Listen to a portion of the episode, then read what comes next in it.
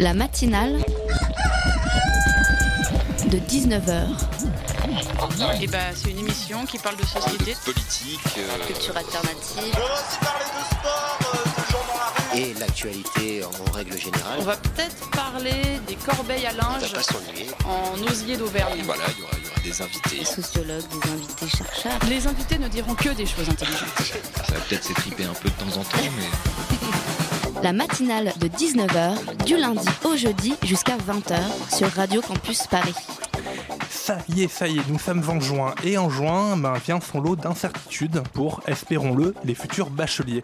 À savoir, est-ce que je vais réussir dans les études que je m'apprête à commencer? Il est vrai qu'en France, le taux de réussite en études, en études supérieures n'est pas très élevé. hein. Par exemple, en 2016, hein, sur l'ensemble des bacheliers à être partis à l'université, seulement 39,7% sont passés en deuxième année. Vous allez me dire, oui, mais il n'y a pas que l'université. Et vous avez raison. Alors, notre exemple, en prépa scientifique, toujours en 2016, il y a eu 25 953 inscrits au concours pour seulement 16 070 entrées en école. Alors, c'est déjà mieux, mais pour en arriver là, il y a deux ans de travail intensif jour et nuit, et où celui-ci est loin d'être euh, valorisé, et c'est le moins qu'on puisse dire. hein. Alors, l'ambiance infantilisante et tendue régnant en prépa entraîne un, un abandon assez élevé avant de s'inscrire au concours, et du coup, bah, ces abandons ne sont pas euh, compris dans les chiffres. Globalement, la France est réputée euh, dans le monde hein, pour ses formations supérieures. Et d'ailleurs, avec un bac plus 5 en poche, le taux d'insertion professionnelle est élevé, hein, 92%. On peut également noter que les jeunes sont de plus en plus diplômés aujourd'hui. Tout ça est très bien, il y a quand même un grand nombre de personnes qui ne sont pas suffisamment diplômées. Et le problème est là, dans un pays où le diplôme est déterminant pour trouver un emploi. Nous en parlions l'autre jour, il y a de plus en plus de personnes inscrites à Pôle emploi. Les politiques euh, veulent réduire le chômage en créant des emplois, ce qui est nécessaire mais pas suffisant. Il faut surtout penser à la répartition du travail pour que tout le monde en ait un, y compris les gens pas assez diplômés. Alors diplômés ou pas, la journée de travail est terminée, c'est l'heure de se poser et de partager cette matinale tous ensemble en en direct jusqu'à 20h. Soyez les bienvenus. La matinale de 19h, le magazine de Radio Campus Paris. Ce soir, dans la matinale, nous parlerons d'architecture avec David Habitant, qui a lancé un magazine numérique consacré à la discipline théma.archi. Rendez-vous avec lui à 19h35 pour en parler. Et en attendant, dans cette première demi-heure, nous allons parler de racisme, ou plutôt de la mécanique raciste. Soyez les bienvenus, Sidi. Merci à toi, Slimane. Slimane, tu te sentais orphelin depuis le départ de Monsieur Jefferson. Sois rassuré, je suis là maintenant. Je suis Lucien Bramard, ton nouveau directeur. Mais je suis avant tout ton ami. Merci, Sidi. Pour sceller notre amitié, je, je vais te donner quelque chose. Regarde. C'est notre Raïs à nous. C'est Monsieur René Coty, un grand homme. Il marquera l'histoire. Il aime les cochins chinois, les malgaches, les marocains, les sénégalais. C'est donc ton ami. Ce sera ton porte-bonheur. Merci, Sidi. Un extrait de OSS 117 où Jean Dujardin incarne un agent secret français, raciste et plutôt étroit d'esprit. Alors pour parler, parler du racisme, nous recevons Pierre Thévagnan, à qui on doit l'ouvrage La mécanique raciste aux éditions de la découverte. Bonsoir à vous. Bonsoir. Et Maureen est à mes côtés également, on a préparé cette interview avec moi. On l'accueille en studio, bonsoir. Bonsoir Julien. Alors euh, Pierre, pourquoi avoir intitulé votre livre La mécanique raciste? Qu'est-ce qu'il y a derrière cette idée de mécanique? Alors le mot mécanique, le choix du mot mécanique, c'est d'abord euh, une manière assez simple de signifier que le racisme n'a rien de naturel. C'est une construction sociale. Euh, et ça, ça, ça va déjà à l'encontre d'une idée reçue qui est que le racisme, il serait au fond euh, une sorte de réflexe naturel de peur face à l'autre qui serait euh, inhérent à la nature humaine. C'est une des idées reçues que je, que je réfute dans le livre. Alors le racisme comme euh, construction sociale, dans votre livre, vous l'analysez même comme un système de pensée, une façon de penser l'autre déjà, et aussi de se penser soi-même. Est-ce que vous pouvez revenir un peu sur cette distinction? Oui, alors voilà, il y a deux mots que j'utilise donc pour tordre le cou justement à cette idée reçue selon laquelle le racisme serait une donnée naturelle comme ça, un invariant de la nature humaine, euh, ce qui est une manière de diluer euh, ce qu'est le racisme, de relativiser sa, sa gravité, sa radicalité. Euh, et je tords le coup aussi à une autre idée reçue qui est que ce serait, qui est un petit peu à l'opposé, mais qui a, qui a des inconvénients aussi, qui serait de, de- de- qui consiste à, à dire et à penser que le racisme est une lubie euh, purement individuelle qui Oui, concerne que quelques extrémistes ou quelques malades. Et effectivement, le mot mécanique d'une part et le mot système d'autre part indiquent qu'il s'agit bien d'une construction et d'une construction sociale, c'est-à-dire de quelque chose de systémique. Et alors, le mot système, il a cet avantage aussi qui peut désigner un système social.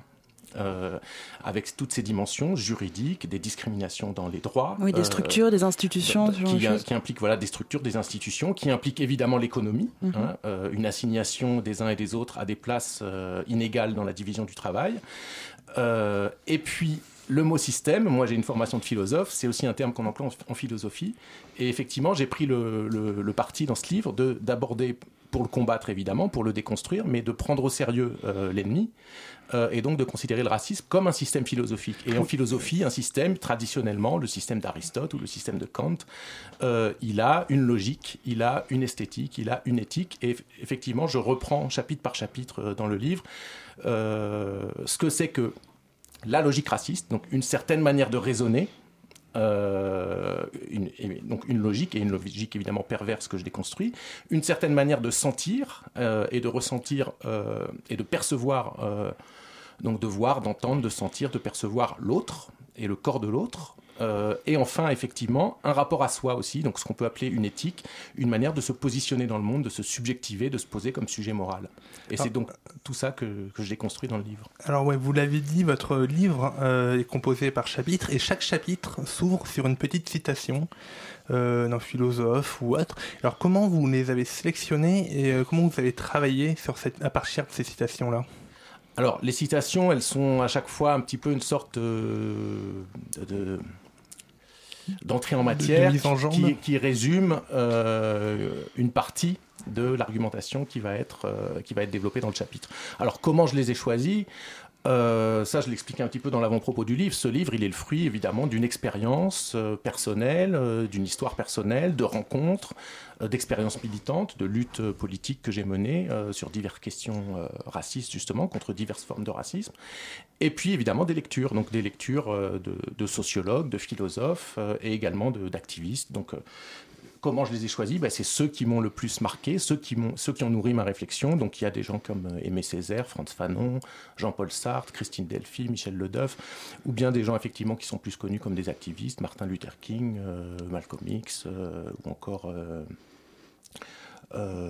Il y a Ralph Ellison aussi, Ralph. Ellison, voilà. Également des écrivains, euh, comme euh, le romancier Ralph Ellison, qui, est- qui a écrit un des principaux livres, un des principaux classiques sur le, autour de la condition de, L'homme de invisible. noir en Amérique. Mm, Alors dans le premier chapitre, vous revenez sur les notions d'égalité et de différence, euh, qui dans le langage, vous dites, euh, ne sont pas toujours opposées. Et pourtant, euh, enfin en science en tout cas, quand on dit A et B euh, sont égaux ou sont euh, différents, c'est voilà, ils peuvent pas être euh, les deux à la fois. Voilà. Que- Alors effectivement, ce- quelle est la différence euh, en philosophie peut-être Alors en philosophie, puis d'un strict point de vue logique, donc effectivement, le, le racisme, il se perpétue donc en, diffusant des des habitudes en fait, donc qui sont des habitudes de pensée, des habitudes dans le maniement des concepts. Et puis ensuite, dans le chapitre 2, j'aborde, euh, et 3 et 4, euh, j'aborde d'autres aspects comme des habitudes dans la perception, dans la manière de, sentir, d'entendre, de voir. Mais donc pour ce qui est de la manière de raisonner, donc la logique, et je, montre dans ce, chap- dans ce premier chapitre qu'il y a une logique perverse qui est effectivement à laquelle on nous habitue, qui consiste fondamentalement effectivement à opposer et à poser comme incompatible l'égal et le différent. Or, d'un strict point de vue logique, même si effectivement on prend l'habitude euh, euh, dans notre scolarité d'utiliser le signe égal et, du- et de le barrer euh, pour faire pour différent, signifier oui. différent, en réalité d'un point de vue euh, logique, si on est rigoureux, euh, l'égal ne s'oppose pas euh, au différent, mais à l'inégal, c'est-à-dire à ce qui est supérieur ou inférieur. Tandis que euh, la différence a un contraire, effectivement, mais c'est pas l'égalité, c'est l'identité, c'est l'identique. Or, là, on, on peut prendre des tas d'exemples. Je cite justement, euh, j'ouvre mon chapitre comme ça d'une manière très éclairante.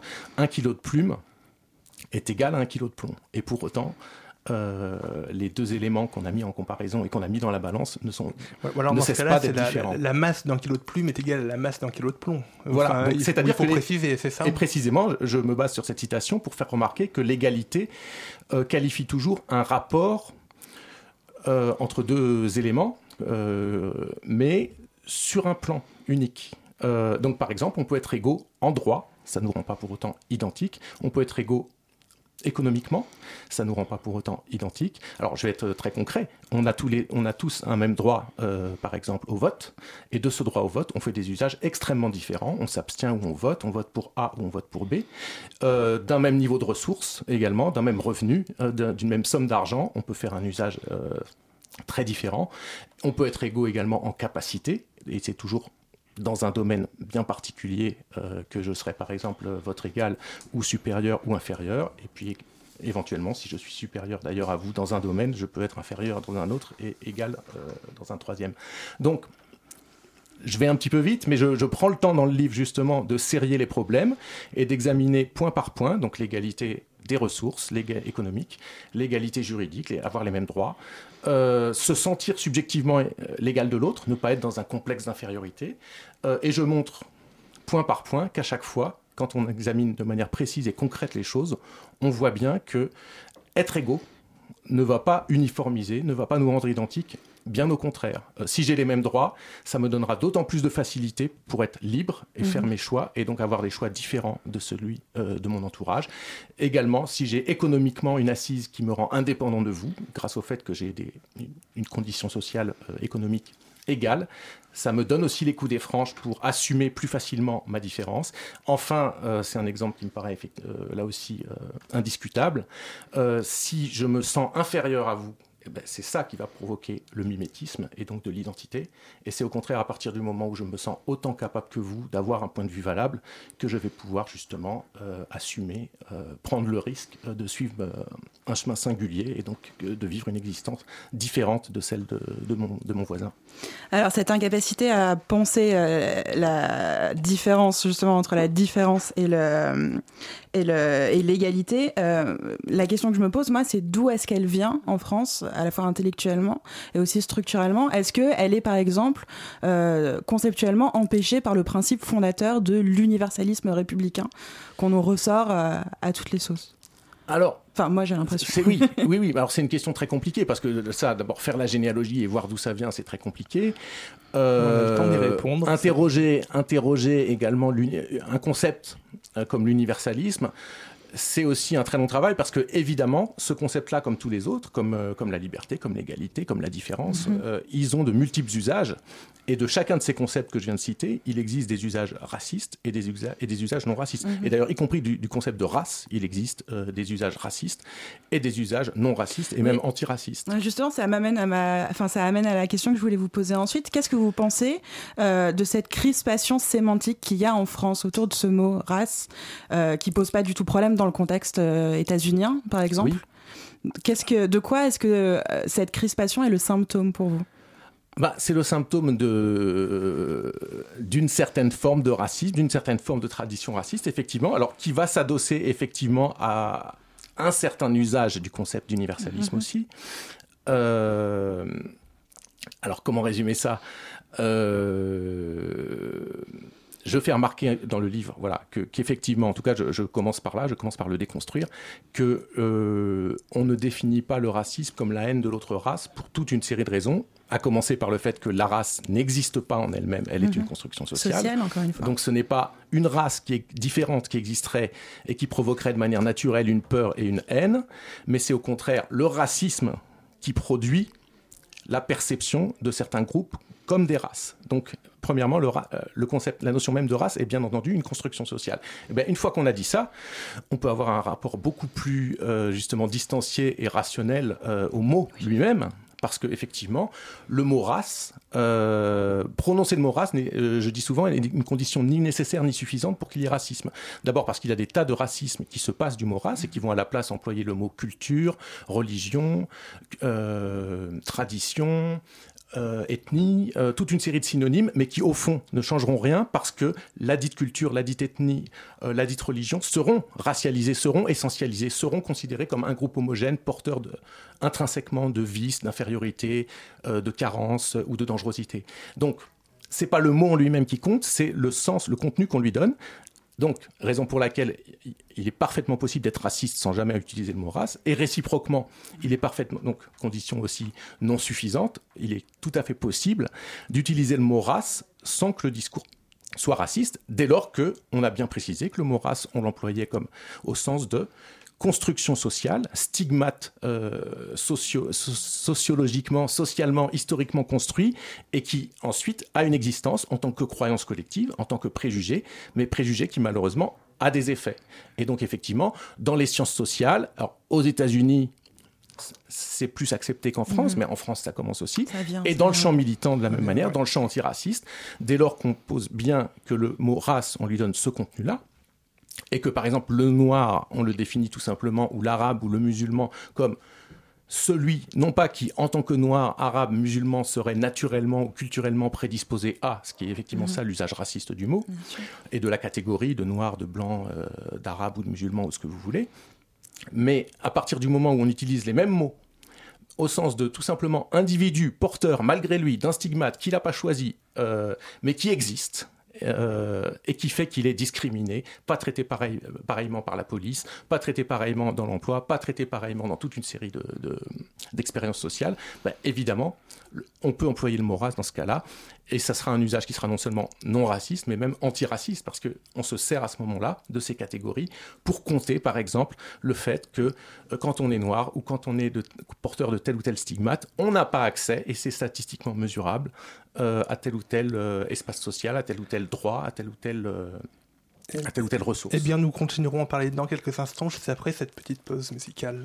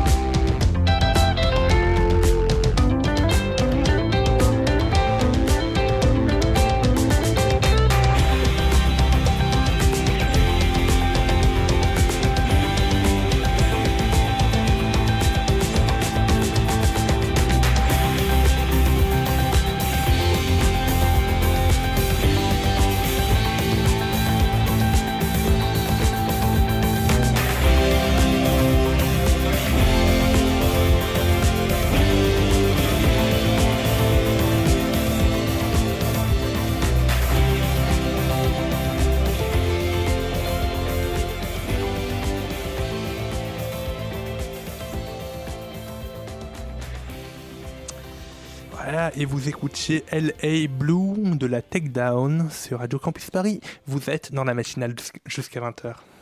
La matinale de 19h du lundi au jeudi jusqu'à 20h sur Radio Campus Paris.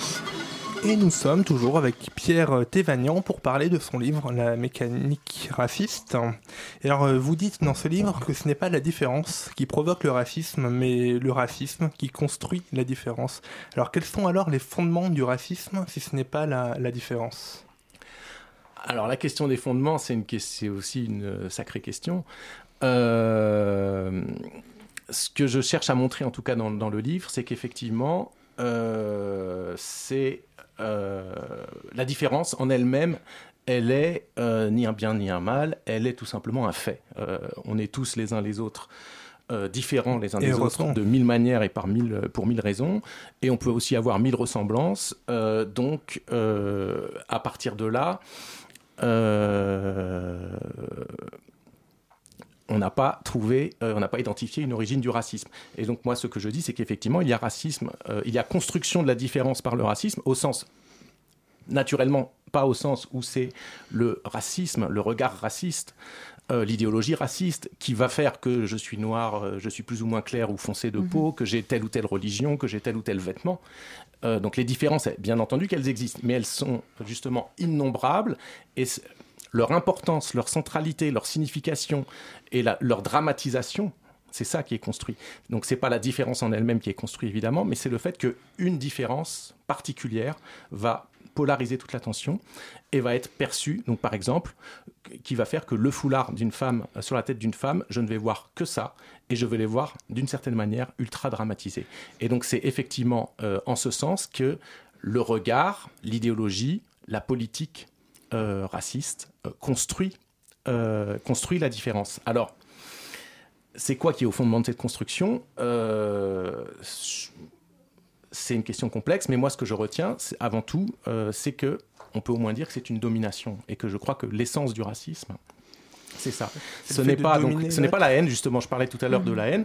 C'est non seulement pas la haine de l'autre race parce que la race n'existe pas tant qu'il n'y a pas de racisme, euh, tant qu'elle n'est pas construite, mais également c'est une des idées qui revient souvent dans le livre. Euh, la haine n'est pas la forme unique que prend le racisme et le racisme tend même euh, tant qu'il ne rencontre pas trop d'opposition, tant qu'il arrive à régner à peu près tranquillement, vers des formes qui ne sont pas haineuses, qui sont des formes condescendantes, avec éventuellement de la sympathie, du paternalisme, voire même un idéal type qui est le corps, de faire de l'autre un corps invisible et non pas un corps ultra visible euh, vers lequel euh, convergent tous les regards. Donc, ce qui a à l'origine, c'est euh, le refus de l'égalité.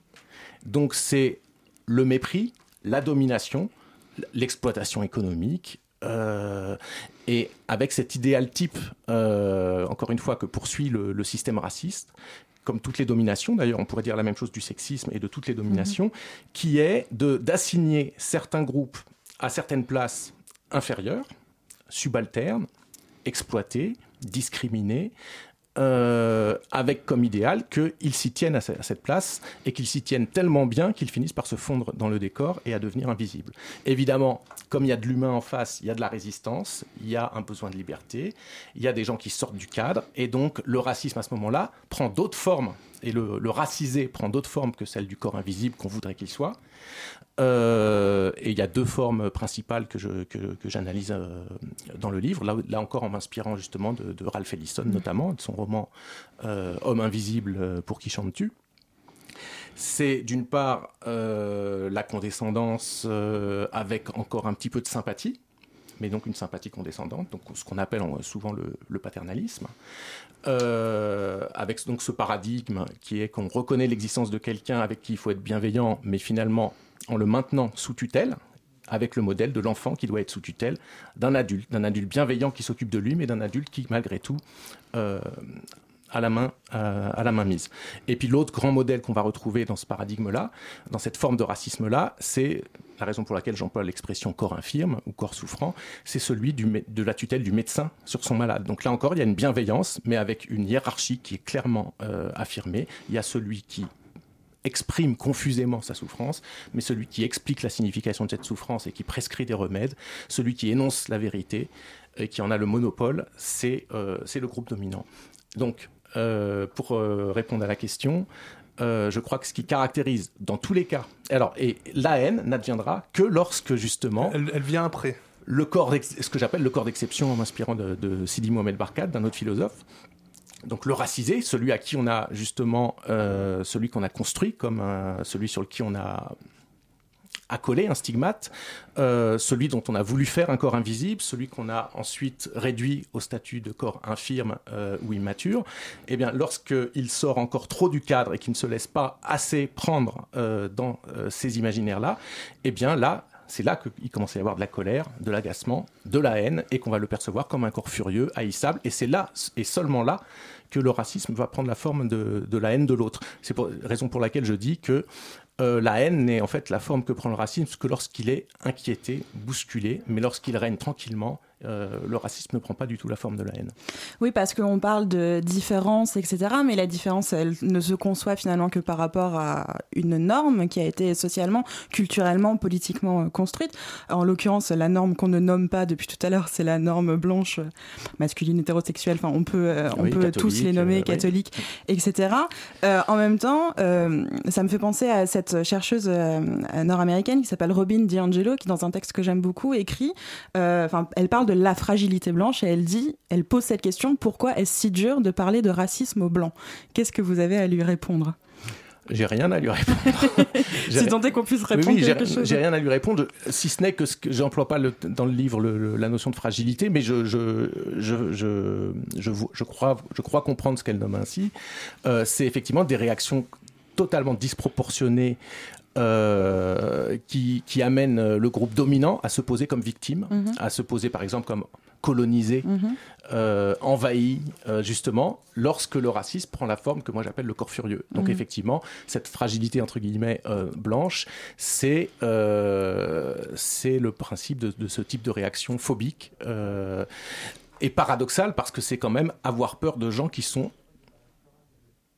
contre nous certes, mais à armes très inégales, et, euh, et percevoir comme des dominants ceux, ceux qui, qu'en fait, à tous égards, euh, sont dominés. on a, on a installé dans une domination, dans le rôle, de- dans le rôle du dominé. Alors, est-ce qu'en peut-être en une minute trente, ça va être compliqué, mon petit KM Vous dites que la tolérance est une vertu raciste, mais qu'elle est nécessaire au dépassement du racisme. Et en quoi la tolérance est une vertu raciste? Et puis surtout, euh, quelles sont les autres conditions à un dépassement du racisme? Vous avez une minute. Donc mission impossible. Euh, je vais au moins essayer de répondre au début de la question. Euh, la tolérance est une. On a un petit peu tourné déjà autour de la réponse. hein. La tolérance est une vertu raciste pour deux raisons principales. D'abord parce que euh, on a à tolérer que la différence qui nous indispose. Donc, Exactement. pour qu'il y ait, pour que la question, à partir du moment où votre couleur de peau, votre origine nationale, euh, votre culte, euh, votre foulard euh, ne m'indispose pas, la question de la tolérance ne se pose Ne même se pose pas. ça. Il y a un respect et qui, qui n'est même pas un respect qui exige une- un quelconque effort sur soi, une quelconque vertu. Dès lors que précisément le regard raciste n'a pas été construit pour être indisposé par cette ou pour polariser ou pour se comme ça, zoomer sur cette, euh, sur cette différence, la question de la tolérance n'existe même pas.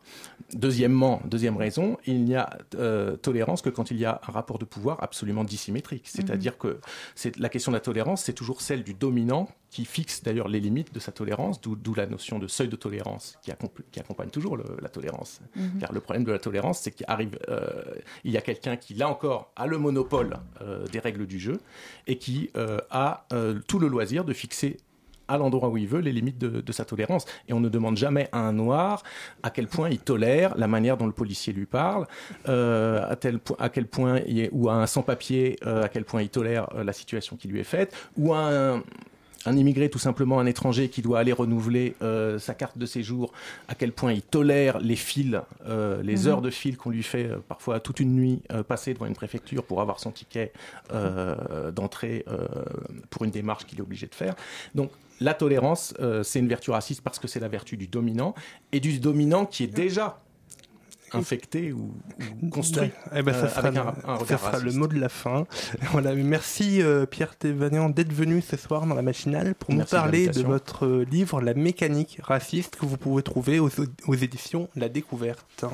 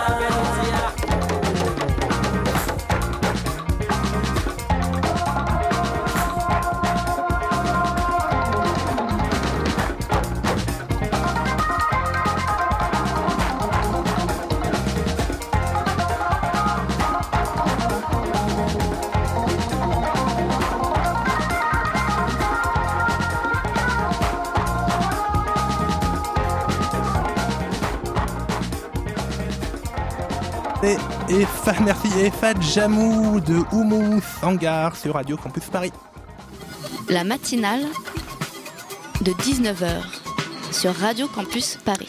Alors depuis dimanche, hein, la Porte d'Auteuil accueille les plus grands joueurs de tennis de la planète. Roland Garros est l'un des quatre tournois les plus attendus. Chaque année, pendant 15 jours, 430 000 personnes s'y pressent. Mais beaucoup ne viennent pas pour voir jouer Nadal, Djokovic, Tsonga ou Murray sur le terrain central. Non, un reportage réalisé hier par Tom Rossi.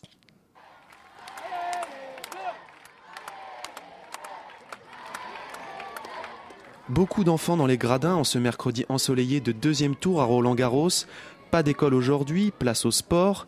Des bus venus de toute la France lâchent ces jeunes dans le petit paradis du tennis. Ils sont nombreux cependant à n'avoir accès qu'aux cours annexes, dotés seulement d'une centaine de sièges, bien loin des 15 000 du cours central Philippe Chatrier.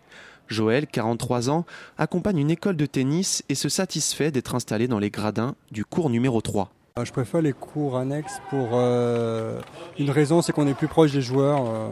personnellement, c'est pour voir des, joueurs que j'ai pas forcément l'occasion de voir aussi.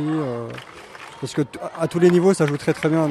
Didier, lui, est venu seul. Il détient un billet qui lui donne accès à tous les cours, sauf les deux principaux. Il a déboursé 350 euros pour voir jouer des inconnus et quelques têtes de série.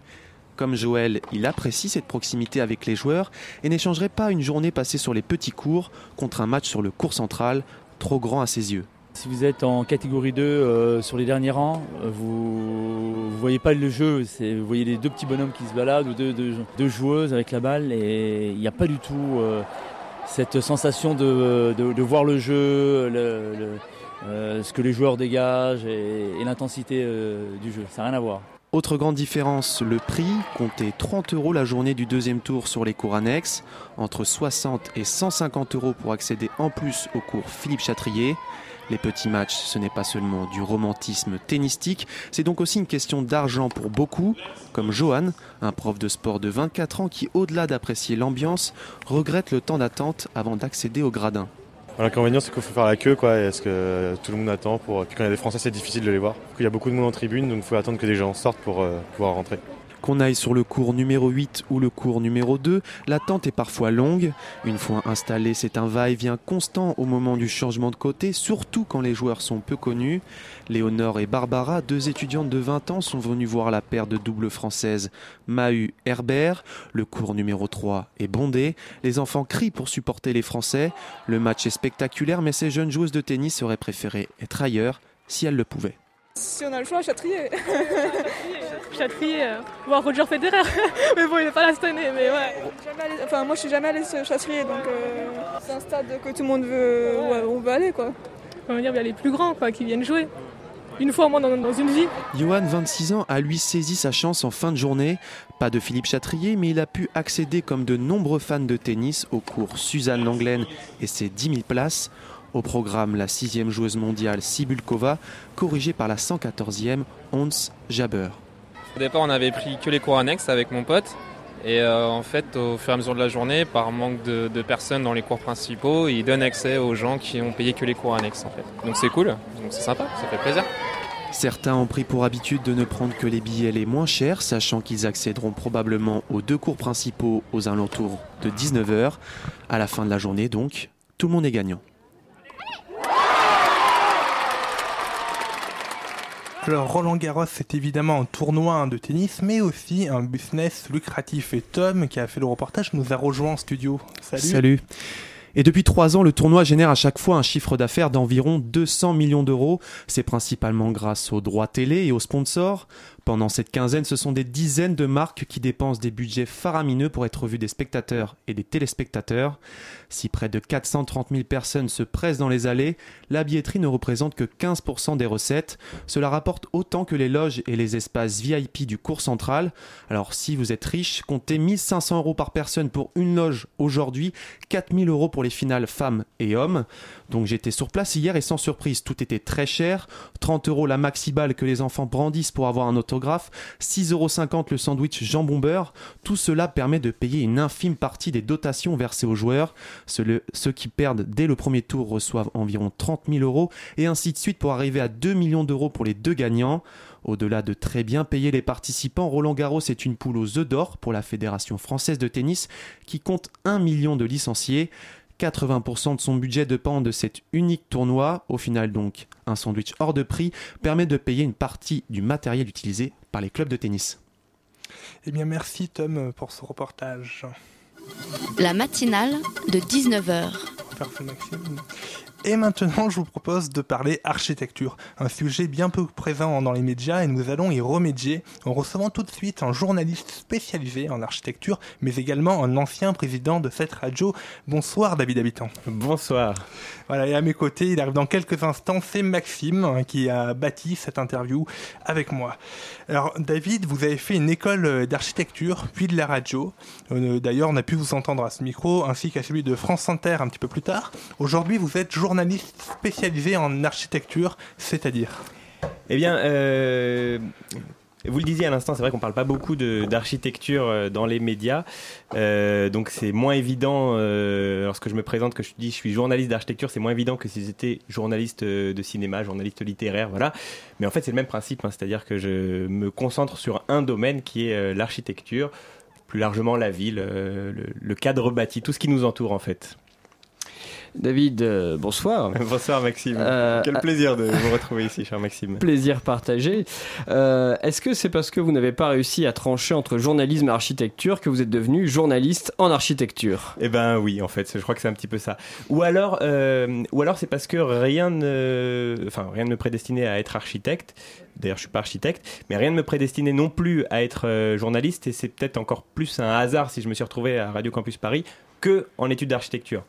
Sauf que, euh, ben voilà, les parcours sont ce qu'ils sont, hein, et, et c'est vrai qu'après les études d'architecture, ben à cause de Radio Campus Paris, je me suis retrouvé assez vite euh, à travailler dans les médias. Et quand même, l'architecture, ça me manquait un petit peu. Donc j'ai fait la, la synthèse. Ouais, ça aura lancé pas mal de journalistes, hein, cette radio. Vrai, Alors, ouais. euh, vous, vous avez lancé un magazine consacré à l'architecture, c'est théma.archi. Euh, quels sont vos objectifs avec ce, ce lancement? Euh, le l'objectif principal, euh, c'est euh, avec ce magazine et peut-être au-delà, euh, du coup, enfin. Lorsque en tant que journaliste d'architecture, l'objectif principal, c'est vraiment de parler d'architecture, de démocratiser l'architecture. Aujourd'hui, on a tendance à, à voir l'architecture comme quel- quelque chose de très élitiste, un peu compliqué, qu'on comprend pas forcément. Alors même que c'est ce qui nous entoure en permanence. On est euh, aujourd'hui euh, à Paris dans la Maison des Initiatives étudiantes, qui est un, ancien... Non, c'est peut-être pas un ancien hôtel particulier, j'allais dire une bêtise. En tout cas, c'est un bâtiment qui a une histoire euh, très intéressante. Et même au-delà de son histoire, l'aménagement qui en est fait aujourd'hui est tout aussi intéressant. Tout le temps autour de nous, il y a tellement de choses à voir et qui nous permettent peut-être, si on s'y intéresse un peu plus, de comprendre beaucoup de choses. C'est quelque chose qui évolue euh, encore et toujours, j'imagine, euh, l'architecture. Parce que, enfin, que la vision qu'on en a, c'est des fois c'est un petit peu ancien, des, des bâtiments euh, centenaires, voire millénaires. Mais on a toujours aujourd'hui de l'évolution. Ben oui, c'est ça. Et c'est ça qui est fascinant, justement, c'est que souvent, encore une fois, quand je me présente et que, je parle de, de- mon domaine d'activité, on parle de vieilles églises, on parle de, vieux bâtiments, on parle, voilà, de ch- ch- chacun a ses références. En tout cas, tout ça. Ça existe, c'est présent dans nos villes, c'est très présent dans nos villes, encore plus quand on habite Paris, euh, on a beaucoup beaucoup d'architecture patrimoniale, mais l'architecture elle évolue. Alors ça ne veut pas dire forcément qu'il faut tout casser et faire absolument euh, des bâtiments très contemporains qui représentent euh, complètement le futur et, oublier complètement le passé, mais l'architecture justement c'est cet art de synthèse entre du patrimoine qui, qui, qui- qui fait partie de l'histoire de- des lieux dans lesquels on vit et euh, la- l'architecture d'aujourd'hui qui représente exactement notre manière de vivre. Donc tout ça, ce sont des, arrangements permanents. Souvent, on parle de la ville comme d'un palimpseste. Euh, le palimpseste, c'est les papiers euh, égyptiens, les papiers sur lesquels les Égyptiens écrivaient, donc il y a quelques années déjà, quelques millénaires même. Le palimpseste, c'est un, un- un papier sur lequel on écrivait euh, plusieurs étapes, en fait, plusieurs couches, pardon. Et du coup, euh, aujourd'hui, les historiens, quand ils étudient les palimpsestes, eh ben, en fait, ils ont une histoire, mais quand ils grattent, ils peuvent euh, accéder à la couche en dessous sur laquelle une autre histoire, et ainsi de suite. La ville, c'est un peu ça. La ville, c'est un palimpseste où aujourd'hui, elle représente notre époque contemporaine, mais en, en grattant un petit peu, en regardant derrière les murs, en, en- en regardant un petit peu au-delà de juste ce qu'on a autour de nous, on a toute l'histoire du lieu euh, qui nous entoure. David, revenons à votre magazine si vous le voulez bien. Bien À sûr. quelles difficultés pratiques vous avez été confronté pour le créer? Euh, c'est, c'est- en fait, c'est vrai que, que, que je suis parti de, de vraiment pas grand chose. Alors aujourd'hui, on n'en est pas non plus, euh, c'est pas encore, euh, on n'est pas encore extrêmement installé. C'est, c'est, c'est, c'est, un- c'est- c'est une continuité tout ça et, on commence avec une petite équipe à bâtir euh, tout ça. Et c'est vrai qu'il y a une prochaine étape en, octobre où, on va encore une fois euh, monter d'une marche puisque donc c'est un magazine web euh, et on va s'ouvrir à partir d'octobre au podcast. Donc voilà, on, ouvre un petit peu plus de médias. Mais on est vraiment parti de rien et, je crois que bah, toute la difficulté est là en fait, c'est qu'il a fallu, il a fallu commencer. Il a fallu un jour se dire bon bah voilà, personne. Enfin d'abord c'est pas on, c'était je parce que j'étais tout seul à la base et personne ne me connaissait euh, dans le domaine de l'architecture. Je connaissais personne d'ailleurs euh, en retour et puis et ben il a voilà, il a fallu s'y mettre et c'était ça le plus compliqué. C'était la première pierre.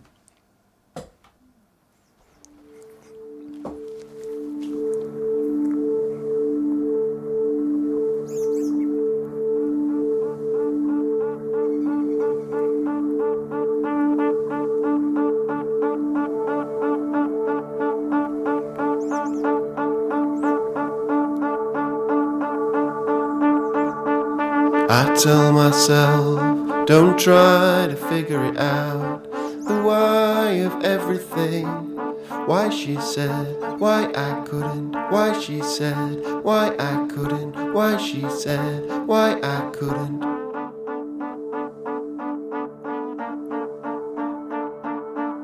Even if I knew nothing would change, for better or worse, so let me watch the cinema of my perception.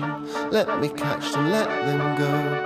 Let me catch them, let them go. Let me catch them, let them go.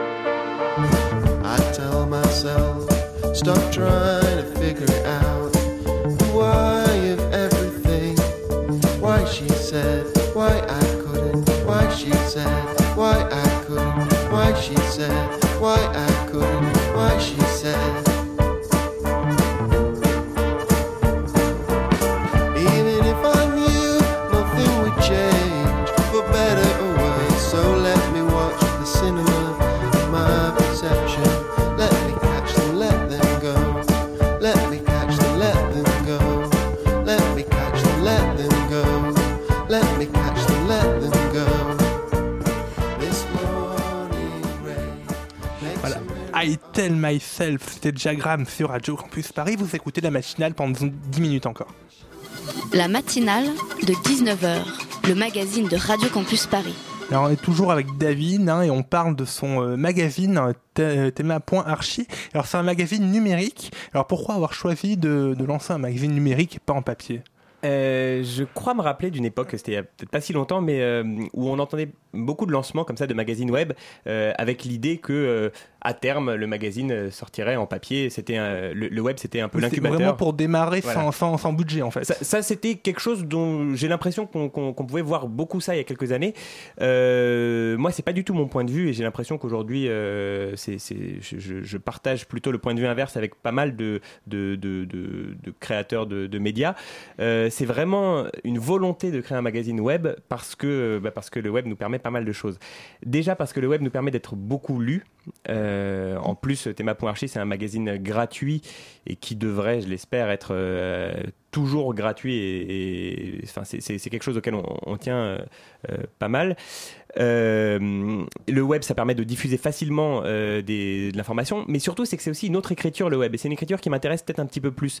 Je vous disais tout à l'heure, l'architecture, elle, euh, elle, malheureusement, elle est un peu perçue comme quelque chose d'assez élitiste, assez compliqué d'accès. Alors, faire un, magazine sur l'architecture en papier, c'est vraiment le réserver à des gens qui connaissent déjà l'architecture, qui savent déjà de quoi il s'agit et qui ont envie d'en entendre un petit peu parler encore plus. Mais euh, moi, c'est pas le public que je vise, euh, même si je, je vise aussi évidemment les architectes euh, et les gens qui sont intéressés à ça, mais j'ai envie vraiment d'ouvrir à tout le monde et à ce titre, le, le web, c'est vraiment ce qui permet la démocratisation. Alors l'an passé, vous avez fait un tour de France euh, à vélo de l'architecture. Alors c'est un peu quoi l'idée et comment ça s'est passé?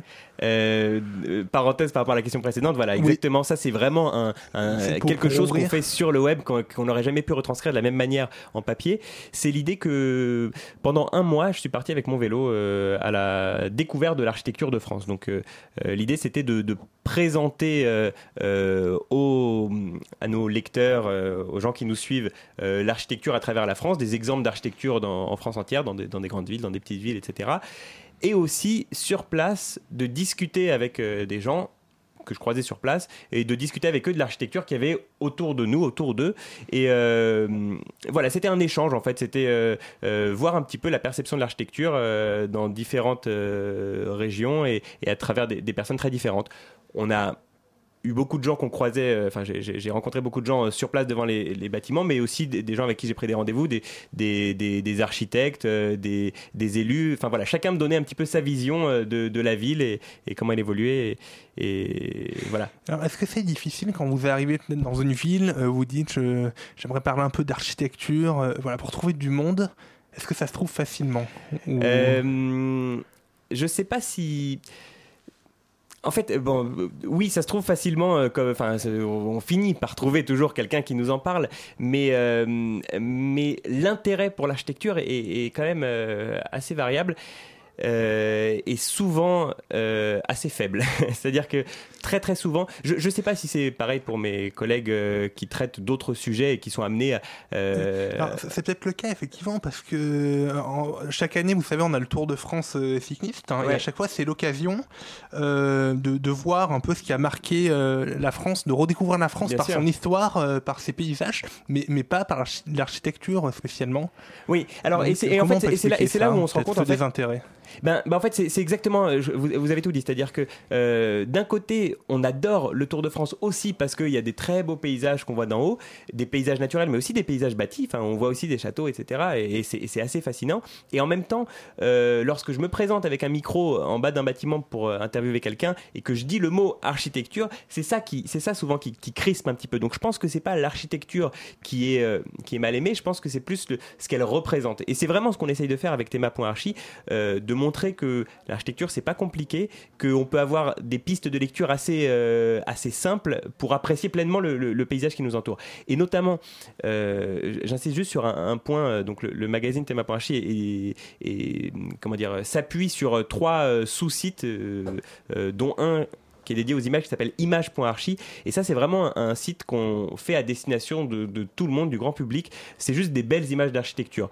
Si on veut en savoir plus on clique et on a un petit peu plus d'infos sur le bâtiment. Et de clic en clic on peut arriver vraiment sur, des infos assez pointues. Mais déjà juste montrer des images d'architecture, susciter de la curiosité à partir de ça, euh, c'est vraiment une manière pour nous de nous adresser à un public très très large, un public qui pourrait euh, se plaire devant les, belles images du, Tour de France. D'accord, alors c'est quoi peut-être le, plus marquant d'une région à l'autre? C'est au niveau des différences architecturales Est-ce que voilà, c'est des différences d'époque, de style, de patrimoine? Euh, je, je crois pas en avoir. Je, bon non, je sais pas. Je crois pas en avoir euh, euh, noté particulièrement. Alors bon, évidemment, il y a des, des architectes, euh, des architectures. La grande Maxime mode qui vient de Fontainebleau, revenir même en combat. Euh, y a la, la grande motte est, est- est très particulière dans son architecture. En effet, il y y a comme ça des, y a comme ça des, des, des, des villes. euh, Moches. qui, non, c'est magnifique. La grande, non, non, non, c'est magnifique. Mais Maxime, il faut que tu lises un petit peu plus Théma point archi et tu, tu verras, tu auras peut-être quelques, quelques pistes euh, pour apprécier la grande motte. Non, mais euh, plutôt la, la grande différence que, que j'ai vue, c'est vraiment entre euh, les, c'est plutôt dans les villes entre évidemment, hein, c'est, j'a- j'a- j'a- j'invente rien en disant ça, mais entre les centres-villes et les périphéries, avec euh, vraiment deux manières d'envisager l'architecture.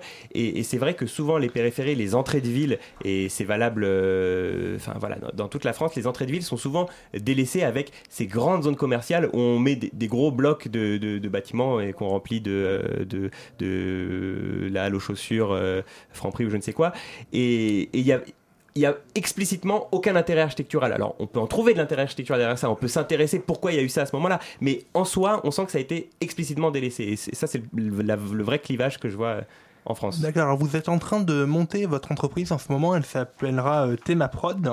Alors est-ce qu'aujourd'hui, parce qu'on entend beaucoup parler euh, de start-up, d'auto-entrepreneuriat, euh, il est peut-être plus facile qu'autrefois de monter son entreprise ou comment ça se passe? Euh, je, c'est peut-être, enfin, je, je, je sais pas vraiment comment c'était avant. Après, c'est vrai que aujourd'hui et par le statut de l'auto-entrepreneur, et c'est vrai que euh, je suis effectivement en train de monter cette entreprise euh, parce que bon, ça prend un petit peu de temps à monter tout ça, mais actuellement, j'exerce sous forme d'une auto-entreprise, donc c'est et c'est vraiment ça qui m'a permis de me lancer. C'est vrai que c'est peut-être un petit peu plus facile. En tout cas. euh, quand on crée un média, je pense que c'est, nous ce qu'on a voulu, c'est le penser vraiment au sens très très large et pas, euh, c'était pas juste écrire des articles parce qu'on allait assez vite s'épuiser et on a vraiment voulu dès le début penser à, une manière viable de pouvoir écrire des articles, être rémunéré pour ça et euh, voilà. Eh bien, euh, merci, merci David d'être venu nous parler un petit peu voilà, de votre magazine, le Thema.archi, qui sera aussi une entreprise, on vous le souhaite. hein. Et, et- Ok, bah voilà. Et alors donc euh, Maxime nous a rejoint euh, en studio parce que euh, j'arrête voilà, pas de David, voilà, ah oui, euh, il, il part sans arrêt. Alors. Ah, bah, euh, bon, bon, et du coup voilà, David, vous, vous, vous- ok, vous êtes un, un ancien de Radio Campus Paris. Et Maxime s'est plongé dans les, les archives de, de la radio. Ancien de Radio Campus Paris, mais pas aussi ancien que Maxime quand même. Faut- Oui. Maxime est là depuis toujours. à Radio Campus Paris, voilà, c'est ça. Maxime, euh, Un petit peu moins ancien malgré tout. Alors euh, bon, euh, le problème, David, très cher David Habitant, il faut faire une révélation aux auditeurs, c'est que vous et moi, nous nous connaissions déjà, puisque vous avez euh, œuvré dans ce studio. Euh, normalement, il devait y avoir l'extrait de votre toute première intervention à Radio Campus Paris, mais malheureusement, je crois que cartoucheur, on va tout dire aux auditeurs. Le cartou- ah, le cartoucheur Ah, fonctionne revient, très bien. Donc, on va pouvoir entendre tout de suite euh, votre toute première intervention à Radio Campus Paris. On va l'écouter dans quelques secondes. On l'écoute tout de suite.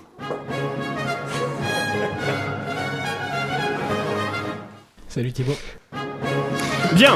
Alors, nous allons remettre ce son dans son contexte. Euh, c'est vraiment, oui. C'est ça. Nous sommes en juillet 2009 et quatre jeunes étudiants présentent une émission littéraire estivale, des mots et débats. C'est encore des, des idées de, de jeunes.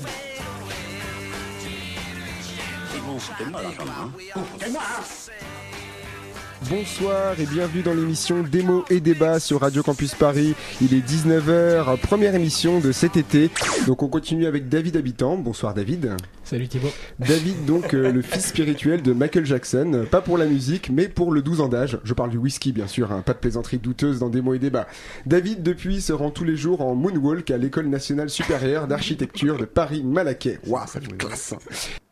Oui, parce que, bon, on rappelle qu'à l'époque, c'était juste après la mort de Michael Jackson. Pendant cette émission, vous n'hésitez pas à donner votre avis d'une façon violente et péremptoire.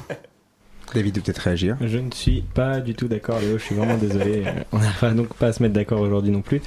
Euh, J'ai trouvé ce livre vraiment super. Je pense qu'il y a peut-être un, comment dire, un présupposé accepté dès le début quant au, quant au rapport qu'il a avec les mots. Un rapport assez particulier quand même. On peut bien le comprendre par rapport donc à sa filiation. euh, Vous faites également une chronique télévisuelle. Alors David, Ah non, de quoi vas-tu nous parler cette semaine Eh bien, euh, comme chaque semaine de la semaine télévisuelle. Ah bah, parfait, t'es là pour ça. Qui a dit, mon petit Thibaut, que Jean-Pierre Pernaut ne, ja- ne sortait jamais le bout de son nez du fin fond de nos bons vieux terroirs français? Il aura peut-être fallu attendre la mort de pas Jackson la semaine dernière, mais le résultat est là. L'édition du 13h J'étais de vendredi dernier était donc entièrement consacrée à la superstar. Voilà, une chronique qui n'était pas sans rappeler les années glorieuses de l'ORTF. Également sur France Télévisions Interville mercredi sur France 3 pour tous ceux qui ne reçoivent pas les autres chaînes. Secret Story vendredi sur TF1 pour nous donner envie de faire Shabbat. Et Qui veut gagner des millions hier soir toujours sur TF1. J'avais aucune envie de le voir. T'es sûr? Oui, je suis sûr. dernier mot, David. C'est mon dernier mot, Thibaut. Fraîchement arrivé mais fortement investi, vous avez intégré l'émission Pièces détachées, et oui, comme réalisateur, et vous vous êtes également occupé de... Bonjour, salut, bienvenue. de la Fresh List. hein. C'était le générique qui commençait à 17h30 quand on prenait l'antenne. Euh, donc la Fresh List, vous l'avez reconnu, une émission que vous, une mission pardon que vous exerciez avec une grande joie de vivre. Bonjour, bienvenue sur Radio Campus Paris. Vous retrouverez Vivre FM demain à partir de 5h30. Jusque-là sur le 93.9, c'est la radio étudiante. On commence tout de suite avec la Fresh List. Fireworks de Beat Beat Beat, il y en aura d'autres comme ça d'ailleurs. Voilà, vous, vous avez également œuvré dans une autre émission. Ça se retrouve beaucoup plus euh, si vous voulez. Vous n'avez pas l'impression que ça va. Ah bah oui. C'est quoi votre concept? Chaque jour un thème différent. si, si, je vous assure. Alors ce soir, nous recevons. Ça se retrouve beaucoup plus euh, si vous voulez. Voilà, il s'agit du tout premier générique de la matinale, émission où vous étiez réalisateur débutant. Et là, je viens de me rappeler que c'est à moi de désannoncer cette musique. Donc, on écoutait Meyer Hawthorne et le titre, euh, c'était un titre de Meyer Hawthorne. Puis un peu plus expérimenté. C'était General Electric euh, de Little Lady. Et non, c'était Little Lady de General Electric. Et enfin, il vous arrivait de remplacer l'animateur. Vous écoutez la matinale, en effet, il est 19h06 sur Radio Campus Paris. Une émission un petit peu spéciale et il y a plein de raisons euh, qui nous amènent à dire que c'est une émission spéciale. Dans l'ordre, euh, on peut dire la première raison, c'est une émission euh, avec Florian qui a fini son fil du campus et qui- Voilà. Voilà, alors vous écoutez bien la matinale, mais il est 19h59 et 50 secondes, et donc euh, on s'arrête dans 10 secondes. Voilà, donc merci à toute l'équipe hein, pour ce soir. Il y avait Maureen, il y avait Maxime, sa chronique, Marion Alza à la coordination. Tout de suite, c'est InSitu qui nous amène au système solaire.